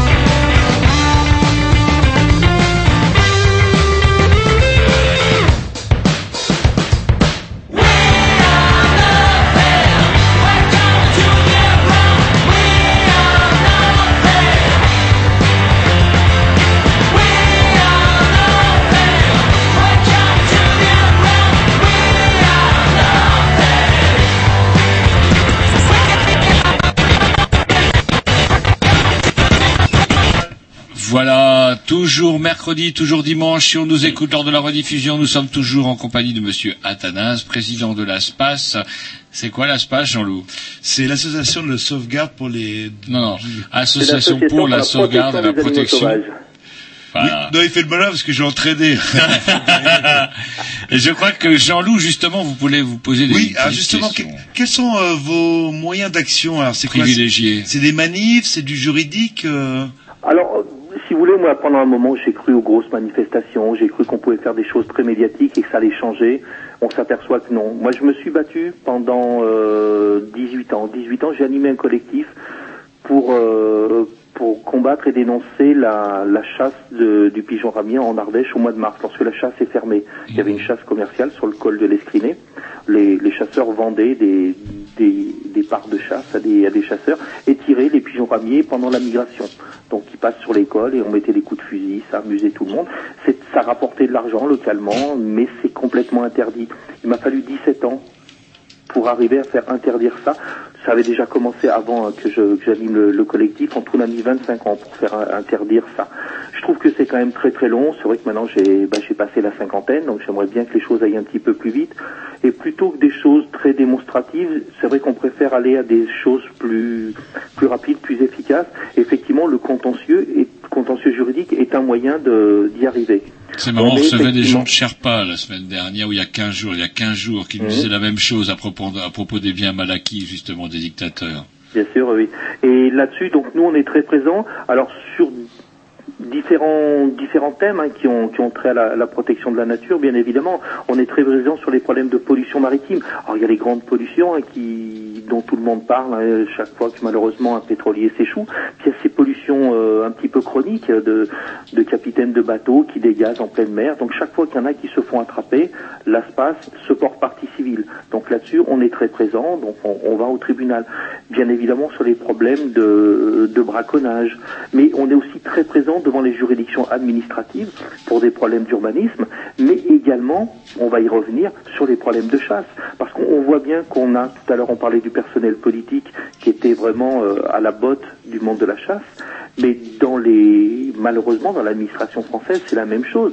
Et on voit des arrêtés préfectoraux complètement illégaux qui sont pris, qui vont toujours dans le sens de, des chasseurs. Donc là-dessus, c'est vrai qu'on s'est fait un peu une spécialité de ces recours contre les arrêtés préfectoraux illégaux, euh, que ce soit sur les nuisibles, à tel point que comme on les gagnait quasi systématiquement, euh, on en gagnait plus de 9 sur 10, donc les chasseurs ont demandé et obtenu à l'époque de Borloo, ça a été un petit peu long à, être mis en place puisque ça vient de, l'être euh, au mois d'août, hein, donc ça a fini avec euh, Madame Bateau, ont obtenu une nouvelle réglementation sur les nuisibles pour plus que l'ASPAS continue à embêter ces pauvres chasseurs. Malheureusement, ils ont été un petit peu longs à mettre tout ça en place, donc nous, ça nous a permis de border la jurisprudence. On a effectivement fait beaucoup de, de recours sur les nuisibles, à tel point qu'au jour d'aujourd'hui, il n'y a plus un seul département où le putois est nuisible. Et fort heureusement, c'est une espèce qui est en très mauvais état de conservation. Euh, le- la belette n'est plus nuisible que dans trois départements. Donc on a, on a des avancées. Ça, Pas c'est ces fameuses espèces, euh, c'est des fameuses espèces, euh, comment dirais-je, de gibier. Les espèces gibier, est-ce qu'on pourrait revenir là-dessus Alors, alors ça, c'est vraiment un terme juridique. Les espèces gibier, ce sont des espèces qui ont, alors c'est du droit, hein, mais qui ont un statut de protection qui est celui d'être gibier. C'est pas Euh, top ça. Ah, Voilà, donc c'est euh, c'est des espèces qui ont le droit d'être détruites, mais uniquement par le par des gens qui ont le permis de chasser, avec des modes de chasse, donc c'est le fusil, euh, bon voilà, des, des modes de chasse traditionnels que, nous nous combattons. Et après on a les espèces nuisibles, c'est un autre statut de protection, donc faut mettre des gros guillemets encore cette fois-là euh, au statut de protection de nuisibles. Alors là, ce sont des espèces qui peuvent être piégées et détruites toute l'année par des gens qui sont agréés. Alors l'agrément, c'est facile, vous inscrivez une formation, c'est deux jours, il n'y a pas d'examen à la fin des deux jours, hein. vous êtes présent les deux jours, même si vous dormez un petit peu, même si vous écoutez pas trop, et vous êtes agréé, et après vous avez le droit de tuer ces animaux-là avec vos pièges. Alors Il y a ça, des listes par département, donc nous, c'est vrai qu'on s'était fait vraiment une spécialité pour les attaquer. On a bien bordé la jurisprudence. Maintenant, il y a un arrêté national qui a été pris, qui décline tous les départements. Et, euh, et là-dessus, on va s'expliquer avec le ministère, encore une fois, cette fois devant le Conseil d'État.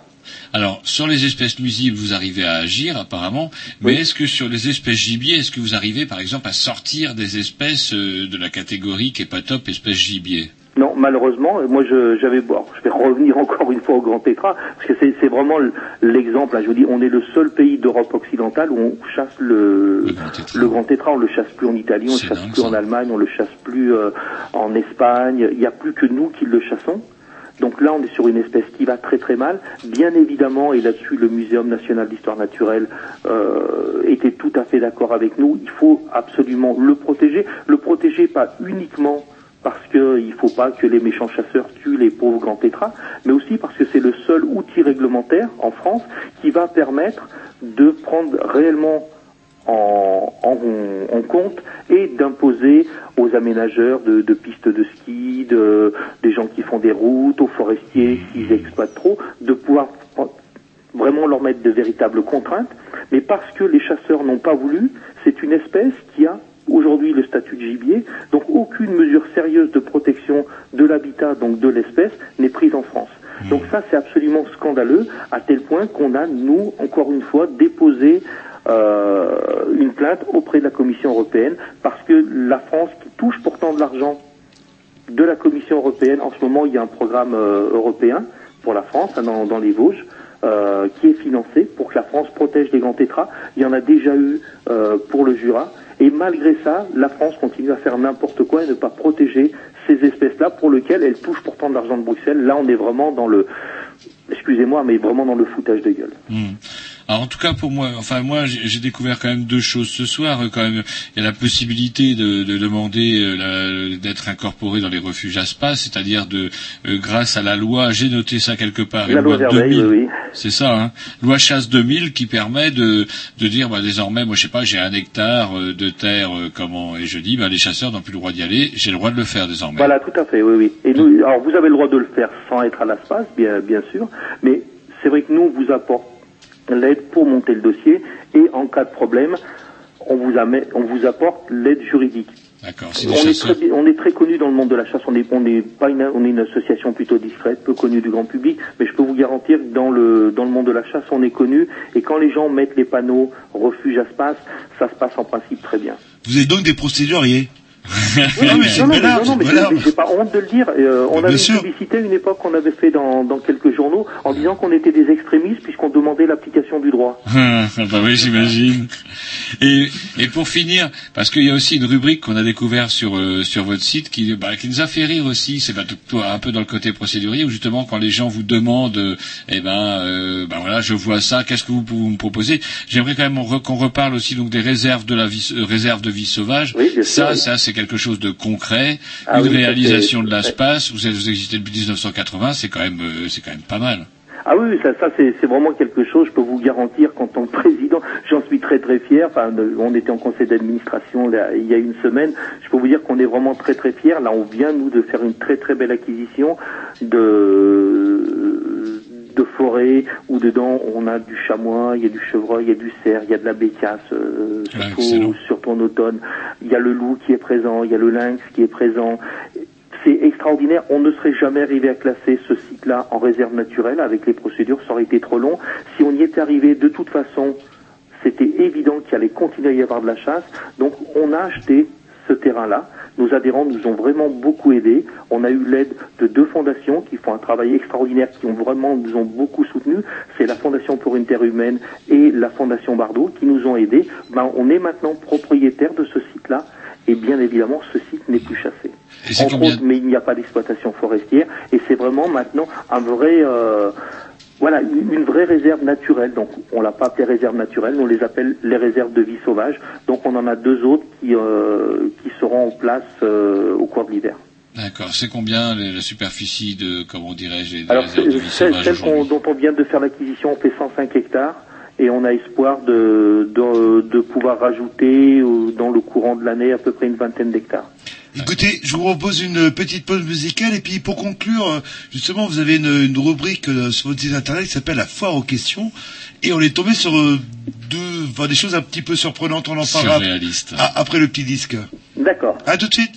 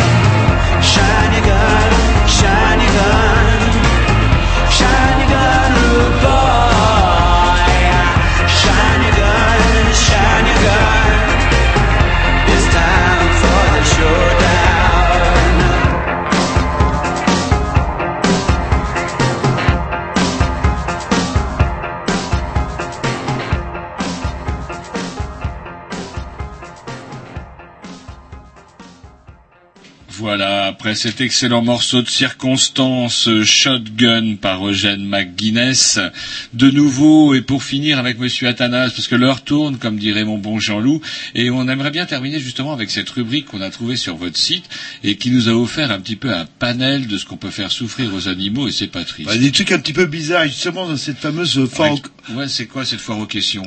Alors, euh, je sais pas, il y a une question parce qu'il ne reste pas euh, beaucoup de dents. Euh, alors, j'en ai une près de chez moi. Je vois souvent un corbeau dans une grande cage. Il y reste euh, parfois plusieurs jours sans eau ni nourriture. Est-ce légal? Je suppose que si vous avez pris ces exemples-là, c'est du vécu. Alors c'est bien sûr du vécu, ça c'est les questions qui sont le plus souvent posées. C'est vrai que soit par nos adhérents, soit parce que les gens, ben, en allant sur internet, euh, ben, découvrent notre site et finalement ben, ils ont ils ont des problèmes et ils nous appellent. Donc quand on a des questions comme ça un petit peu récurrentes, on les on les intègre un petit peu dans dans la revue de l'association et on les met sur notre site internet. Donc ce ce problème-là de corbeaux dans des dans cages, en fait, ce sont des, des installations pour piéger les, les corvidés, hein, les corbeaux, corneilles, euh, pies. C'est tout à fait protégées, non? légal. Pardon Ce sont des- des espèces protégées, les alors, c'est des espèces qui peuvent être nuisibles. Donc, dans beaucoup de départements, on, on a gagné donc euh, le, le corbeau frône les plus ou la pie ne l'est plus. Mais bon, les oiseaux se font prendre parce qu'ils sont attirés. Il y a à manger dedans. Ils viennent chercher à manger. C'est des pièges qui doivent être normalement relevés tous les jours. Donc, si les espèces sont nuisibles, le piégeur a le droit de les, de les tuer. Si c'est des espèces qui sont pas nuisibles, voire des espèces protégées, parce que les rapaces rentrent aussi dedans, doivent être relâchés. Après, c'est une visite qui doit avoir lieu tous les matins. Malheureusement, c'est vrai qu'il y a certains piégeurs qui laissent ça et les animaux meurent de faim euh, à l'intérieur. Mais ces nasses à corbeaux sont effectivement font partie des pièges qui sont qui sont autorisés en, en France. Alors après, les pièges ne peuvent pas être mis n'importe comment. Il y a une enfin, il y a une réglementation, donc ils doivent être déclarés en mairie.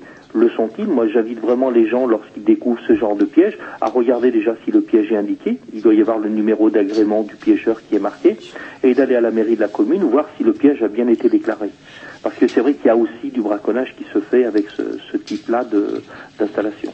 Et pareil, une question toujours sur les, corbeaux. Euh, euh, je vais retrouver. J'ai vu des cadavres de corbeaux suspendus à des bâtons.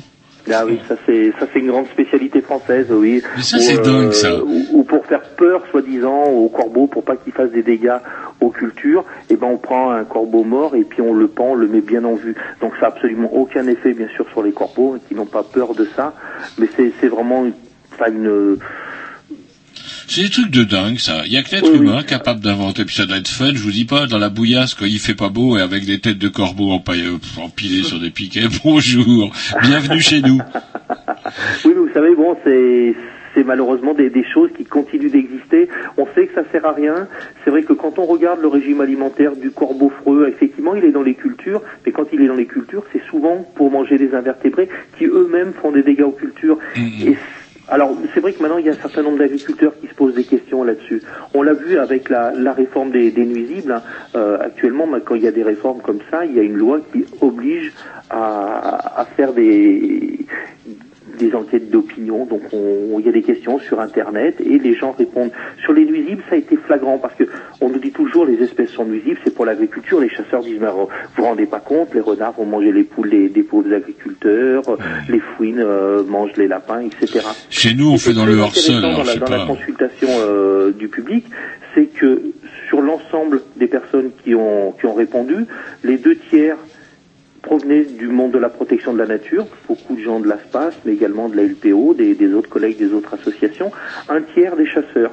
Donc on disait évidemment le contraire, mais curieusement, le monde de l'agriculture n'a pas répondu à la question parce que le monde de l'agriculture s'en fout de ce problème-là. Si on classe le, le renard nuisible ou la foule nuisible, c'est pas parce que les chasseurs protègent les, les poules des agriculteurs, mais uniquement parce que ces animaux-là, eh ben, vont manger les faisans qui ont été lâchés la veille des parties de chasse, vont manger les perdrix euh, qui sont qui sont lâchés dans les mêmes conditions. Sachant qu'en plus, aussi, euh, pour certains le moyen de chasser toute l'année. Quand la chasse est fermée, eh ben on sort les pièges et on continue et toute l'année on peut chasser. Et vraiment, ce ce qui a été très très révélateur dans ce dans cette réforme là, c'est que finalement le monde de l'agriculture non seulement soit s'en fiche de ça, soit au contraire, et on le voit avec actuellement vraiment la, la culture qui se fait sans, sans labour, hein, le, ce qu'on appelle le semi-direct, qui est vraiment quelque chose qui se développe en France soit en bio, soit avec euh, de l'agriculture conventionnelle, avec des désherbants. Mais donc on ne laboure plus, on sème directement sur le sol. Et comme on laboure pas, il y a de plus en plus de rongeurs. hein. Euh, le labour euh, limité les, les rongeurs. Là, les rongeurs s'installent. Donc tous les gens qui pratiquent le semi-direct demandent maintenant que le renard ne soit plus nuisible parce que le renard, c'est quand même l'animal qui consomme le plus de, de mulots, de campagnols. Et c'est le monde de la chasse qui compte l'agriculture demande à ce que le, le renard soit classé nuisible. Le renard est nuisible dans tous les départements de France, sauf la Corse. Mm, mm. Et alors, moi en tout cas, j'invite euh, parce que mm, on va, peut-être pas avoir encore le temps de parler beaucoup, mais en tout cas, j'invite les auditeurs à aller sur votre site et à aller justement dans la rubrique juridique et pouf, et vous tapez euh, les questions. Donc c'est les, les, questions qu'on vous pose et on a là remonté avec Jean-Loup euh, à travers le temps. On a véritablement un panel des horreurs qu'on peut faire aux bestioles et c'est assez édifiant. Ah mais c'est tout à fait édifiant et notamment les chasses traditionnelles. C'est vraiment quelque chose où la France autorise mais toutes sortes de chasses où, les oiseaux sont pendus hein, avec les, les tendelles dans les Ardennes, sont écrabouillés avec les lecs en Aveyron, en Lozère, sont collés sur tous les départements de, Côte d'Azur. Enfin, c'est des chasses qui sont abominables et qui évidemment ne sont pas sélectives. Elles sont autorisées pour les grives, mais quand c'est un, un rouge-gorge, une mésange qui passe, il lui arrive exactement la même chose. Donc vraiment, on voit des choses qui sont abominables. Et quand on parle de bons chasseurs, ben, j'aimerais si vraiment on a beaucoup de bons chasseurs en France, que ces gens-là interviennent pour faire interdire ce mode de chasse-là. Et malheureusement, j'en connais très très peu qui, qui ont pris position euh, contre, contre ces chasses-là. Après, dans les abominations, il y a aussi tous les pièges pour les nuisibles, et notamment tous les pièges qui sont des pièges tuants, des pièges qui tuent lorsqu'une espèce euh, se fait prendre, elle ne sait pas lire. Euh, donc si la- le putois n'est pas nuisible dans un département mais qu'il y a un piège qui a été mis pour la marque, le putois arrive, se fait prendre de la même façon, il, est, il se fait tuer. Donc ça c'est sur des espèces qui sont pas protégées, mais c'est exactement la même chose lorsque c'est un chat forestier, lorsque c'est une genette ou un hérisson. Et on le voit de plus en plus que jusqu'à maintenant le monde de la chasse niait cette évidence-là. Mais on le voit parce que de plus en plus de gens nous rapportent le témoignage de leur animal domestique, leur chat ou leur chien, qui sont tués dans ce genre de piège-là. Donc on voit mais vraiment, puis en plus avec des pièges quelquefois très sophistiqués, d'autres au contraire très simples, mais très très efficaces, ce sont des pièges tuants et ça, là-dessus, c'est vraiment quelque chose, nous, très clairement, on demande, on a écrit euh, à la ministre pour faire interdire ces pièges-là. On peut pas, au jour d'aujourd'hui, tolérer qu'on puisse faire n'importe quoi avec la faune sauvage qui va quand même très très mal. On a effectivement quelques espèces qui sont revenues en France, la cigogne noire, il y a quelques espèces, ça va un peu mieux, mais globalement, que ce soit pour les espèces forestières ou les espèces qui fréquentent les milieux agricoles, malheureusement, elles déclinent. Les, es- les, les études du muséum le montrent très très clairement. On peut plus faire n'importe quoi avec ça si on veut que nos enfants, les petits-enfants, puissent contempler encore euh, une véritable faune sauvage. D'autant qu'il y a le grignotage urbain aussi sur les campagnes qui contribue aussi à Également, après, il y a, après, il y a aussi toutes les grandes infrastructures linéaires, autoroutes, euh, LGV, etc. Quoi. C'est, euh, on, on est vraiment le- les gens qui ont qui ont mis en place le Grenelle nous ont fait croire que tout irait mieux, qu'on va faire la trame verte et bleue, qu'elle sera opposable, et bien évidemment la trame verte et bleue n'est opposable à rien du tout, et on voit actuellement que cette fameuse trame verte et bleue, et qui devait permettre des corridors pour que les espèces, qu'elles soient végétales ou animales, puissent continuer à, à circuler, et ben on voit bien qu'on n'est absolument pas dans, dans cette ligne-là, et malheureusement le la conférence environnementale a un bien triste bilan. Bah écoutez, on vous remercie de votre intervention, mais là, il est l'heure, il est l'heure, il va falloir que... Eh ben bonsoir et merci beaucoup de m'avoir invité. Attendez, je vais vous prendre en antenne, comment dirais-je? En tout cas, on vous remercie de, de nous avoir accordé autant de temps. Une heure et demie, une heure et demie, mais c'était nécessaire et on a appris plein de choses. Je rappelle quand même qu'on- que M. Athanas est donc président de l'ASPAS. On trouvera toutes euh, et les que tout sera, coordonnées euh, sur le blog ouais, des Grignoux. Tout sera retrouvé sur le blog et il suffit de taper ASPAS et vous tombez là-dessus. Ou les Grignoux, au singulier, sans X, sans S. On vous dit, euh, on vous remercie. Nous, on laisse la place à Dub Revolution. Je sais pas ce qui leur est arrivé. Ils sont tombés du lit. Ils étaient là même en avance. Salut, à la semaine prochaine.